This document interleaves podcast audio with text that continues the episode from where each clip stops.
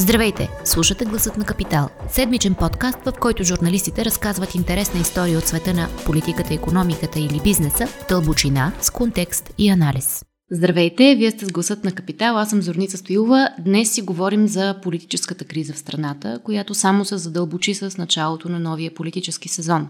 Големият протест, планиран за връщането на депутатите от Народното събрание от лятна вакансия, започна в 8 сутринта и продължи до късно през нощта вчера. Събра десетки хиляди гневни граждани, но премина под знака на напрежение с полицията, която обгази протестиращите с лютив газ още от сутринта, хвърлени павета и бомбички към полицайите от страна на групичка, може би футболни агитки, 80 ранени от силите на реда и над 120 души арестувани от протестиращите. Междувременно пък вътре в новата сграда на парламента ГЕРБ потвърдиха намерението си да не се оттеглят от властта, Събраха 120 гласа за проекта си за нова конституция с помощта на Обединените патриоти и воля и напуснаха демонстративно залата при словото на президента Румен Радев, с което пък показаха, че и диалог между институциите вече не съществува и сякаш не е възможен повече в тази конфигурация.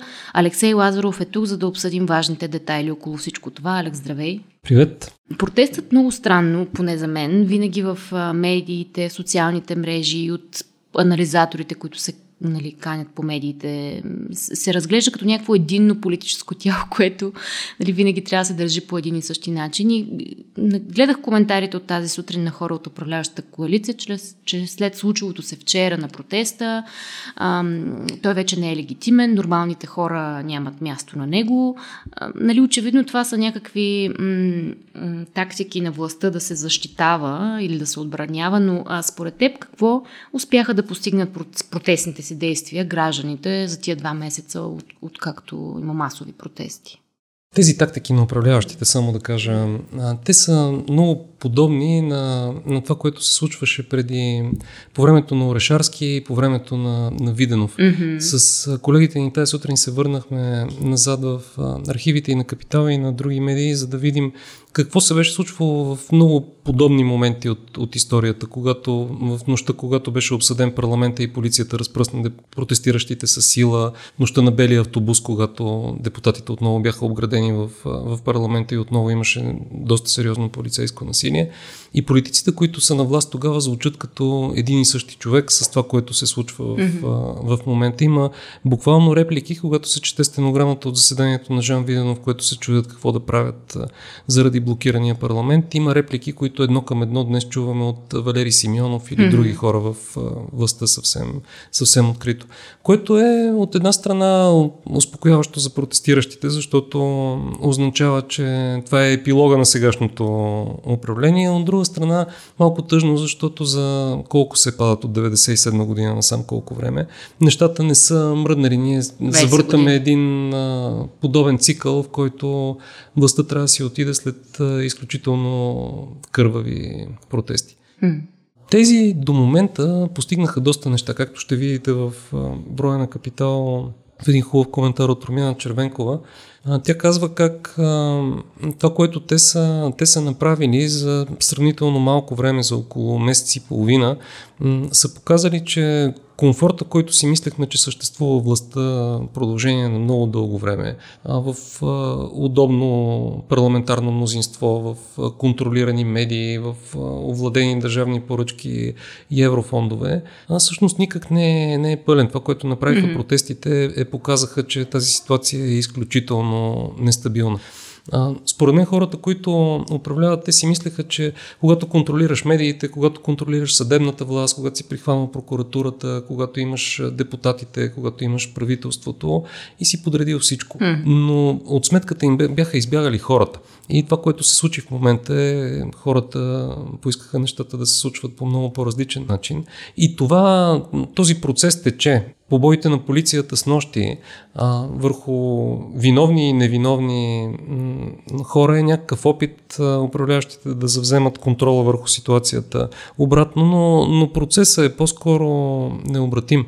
Едно от много важните неща, които се случиха през последния месец и половина е, че протестите събудиха вниманието на, на Европа и, mm-hmm. на, и на Брюксел и на различни европейски държави.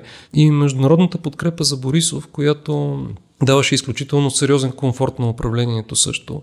Наскоро ще започне да се, да се пропуква, защото самите хора от, от Брюксел, от Германия и други силни европейски държави виждат, че помощта и дори снимката им с човек, който е изключително силно компрометиран вътре, mm-hmm. за когото все повече и повече хора смятат, че е символ на доста сериозно корумпирано управление, ще започне да носи негативи и на тях.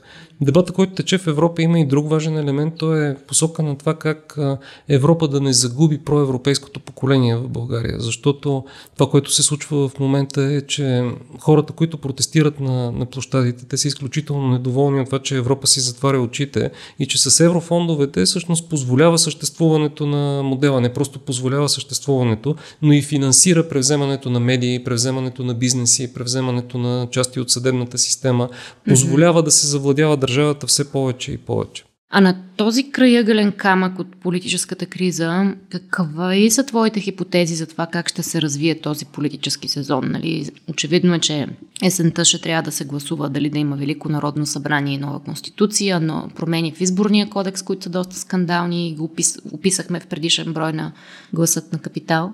Ами те промените в Конституцията, предложенията за промени в Конституцията а, са по-скоро някакъв вид алиби да се, опит да се даде основание на това мнозинство да, да продължи да работи още известно време. Пред Борисов има три пъти в момента, нали, съвсем формално погледнато. Той може или да подаде оставка веднага, mm-hmm. или да продължи по същия начин, като разгонва протестиращите с, с полиция, или да се опита да, да влезе в предложението на ДПС за създаване на експертно правителство с друг човек, премьер, макар и посочен от ГЕРБ, но не, но не Борисов. Всеки от тези варианти си има предимства и недостатъци, както за нас, така и за участниците в, в тях.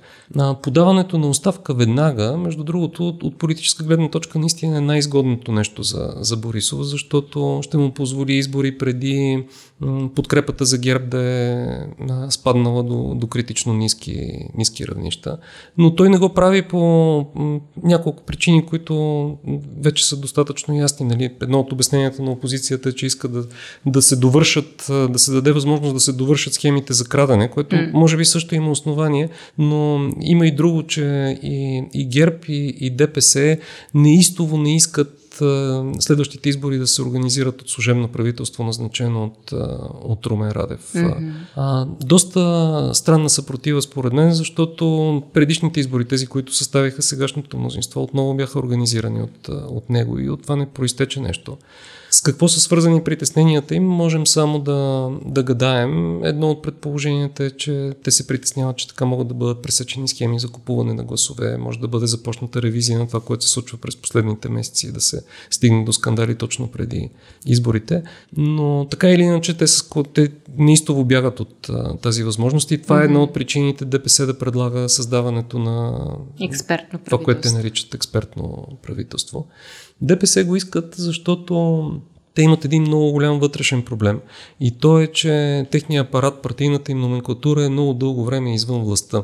Mm-hmm. А това а, означава много немотивирани и, и гладни хора, защото макар и ДПС в момента неформално да подкрепя правителството на Борисов в трудни моменти и, и да получава някакъв вид а, политически, економически плащания за това, от тях а, печалбата отива по-скоро в а, на Делян Пеевски или Ахмед Доган, но не и директно в... А, но не се разпределя надолу по... Ниските етажи. Апаратите и средните и ниските етажи на, на ДПС. Те имат сравнително голяма по, по численост номенклатура, която от много години е официално извън властта и вече е гладна. Те се опитват а, на места да правят договорки с, с ГЕРБ, да назначават чефове на горски стопанства, хора от а, ДПС, например, или на някаква по-ниска, по-нисък тип държавна номенклатура, но това не е достатъчно. ДПС има нужда от участие във властта, за да си запази хората, иначе те ще се mm-hmm. разбягват. А, така че те искат открито участие в, в властта и това е причината да предлагат а, експертното правителство. Което Ако да... Борисов приеме, какво означава това? Какво би означавало това за него в политически план? Борисов бяга вече 10 години от сътрудничество с, с ДПС, защото той, мисля, че го е казвал и официално, смята, че м- който влезе в открито съдружие с БСП, това е неговия политически край за доста, доста дълго време с ДПС, извинявам се. Да. Като даваше примерите и с БСП, и с НДСВ. И това е до някъде има основание, защото ДПС е изключително агресивна и безкруполна партия, която няма много голяма чувствителност към обществените настроения, защото нейният електорат не се влияе от тях. Те имат изключително лоялен електорат, която, образно казано, колкото и да виждат, че крадет, крадат хората от ДПС, те пак гласуват за тях, защото те смятат, че всички останали също крадат толкова, което не е решено от, от основание, но ако ГЕРБ влезе в съдружие официално с, с ДПС и всички тези кражби започнат да се виждат, както беше по времето на Орешарски, както беше по времето на НДСВ и Тройната коалиция. Политическите негативи ще отидат при другия партньор, mm-hmm. който, чието гласове зависят реално от настроенията на, на хората. Борисов го вижда това и, и бяга доста сериозно. Въпросът е може ли да избяга, защото mm-hmm. в момента така или иначе мнозинството в парламента зависи до голяма степен от, от ДПС. Това е така от началото на този, от този парламент, защото ДПС контролира не само гласовете на депутатите си, но има много голямо влияние върху гласовете на Атака и също така и, и Воля, които са а, през а, натиска, който може да се оказва на тези хора от а, прокуратурата и съдебната система. Всъщност това, което прави Борисов с събирането на гласовете за внасянето на Конституцията, тези 120 гласа, които той обещаваше и между другото ГЕРБ положиха изключително сериозни усилия да ги съберат. Mm-hmm. Всъщност изглеждаше повече като демонстрация, че ГЕРБ могат да съберат самостоятелно мнозинство без помощта на ДПС. И така трактовката беше, нашата, моята и на колегите в Капитал, беше, че с това той иска да покаже, че не е толкова зависим от ДПС и няма нужда да се съгласява на предложението за експертно правителство, за да изкара до края на, на мандата. Mm-hmm. Между другото, много показателно беше, че сред тези 120 депутати, които не подкрепиха проекта за, за Конституция, бяха депутатите от Атака. Mm-hmm. Партия, която, през която в този парламент бяха направени назначения в изпълнителната власт, изключително близко свързани с а, интересите на Делян Пеевски. Mm-hmm. Така че Борисов а, известно време поне ще се опита да задържи сегашната ситуация, в която се оправя без гласовете на, на ДПС. А самия факт, че те се обърнаха, ДПС имам предвид, да, и казаха няма да подкрепим Борисов за Конституция, искаме оставката и на правителството и на президента. Какво означава според теб? Ако те до сега неформално са подкрепили правителството на Бойко Борисов. Това според мен означава, че те в сегашната ситуация могат да бъдат много по-твърди в опита си да се наложат предложението за експертно правителство, през което да влязат официално в властта, защото усещат, че ситуацията около Борисов е изключително нестабилна и това, което те, те му предлагат е сигурна възможност да изкарат до края на мандата необходимия брой гласове и факта, че на тях въобще не им пука колко протестират хората по улицата, което те са го показали по времето на Орешарски и още сигурно няколко пъти през последните години, за да може той да си стои на власт, да продължат схемите, които съществуват в момента, с цената Борисов да не е обаче министър-председател. Това е нещо, което Борисов изглежда много трудно ще приеме. Аз не мога да си представя кой е човека, който би могъл да вместо Борисов да бъде министър-председател. Още повече това е доста трудна за намиране фигура, защото този човек хем трябва да изглежда компетентен и умен, така че да намали по някакъв начин напрежението в, mm-hmm. в обществото. Хем да бъде достатъчно послушен, така че да изпълнява и това, което му каже Борисов, и това, което му каже Доган, и това, което му каже Пеевски. Съчетанието между умен, компетентен и а, човек, който е склонен да изпълнява такива поръчки, според мен в момента е ненамираемо. Mm-hmm. Предишният подобен опит беше с, с Пламен Орешарски, който приключи изключително трагично. Така mm-hmm. че този проект също е, според мен, обречен. Той може да даде един-два месеца живот допълнително, но на теория могат да добутат така и до... До пролетта. Края на зимата по-скоро. До... На мен и друго ми направи впечатление в изказването на Мустафа Карадая, лидера на ДПС, че неколкократно спомена колко е важно България да освои парите за справяне с COVID-кризата, с зелената сделка и така нататък. Тоест, очевидно и те, и те посочиха кои са за тях важните лостове на Да, ДПС често имат доста откровени изказвания. Между другото, другото, битката за парите за възстановяване след COVID-кризата е изключително важна, защото и тя вече се води. Защото има сериозна вероятност отпускането на тези пари да бъде обвързана с а, такива критерии, като върховенство на закона, реална борба с корупцията, свобода на медиите, все теми, в които България има изключително сериозни проблеми. Mm-hmm. И през следващите седмици и месеци всъщност ще се води битката за това България да доказва пред европейските институции, че няма такива проблеми, за да може да получи пълен достъп до тези пари. И това много трудно може да се случи, ако тук има протести и хората скандират срещу корупцията, викат мафия, полицията mm-hmm. ги пребива. Смисъл, да. Позицията, в която ще се влезе в тия преговори е изключително неизгодна и затова за ДПС е важно да има спокойствие.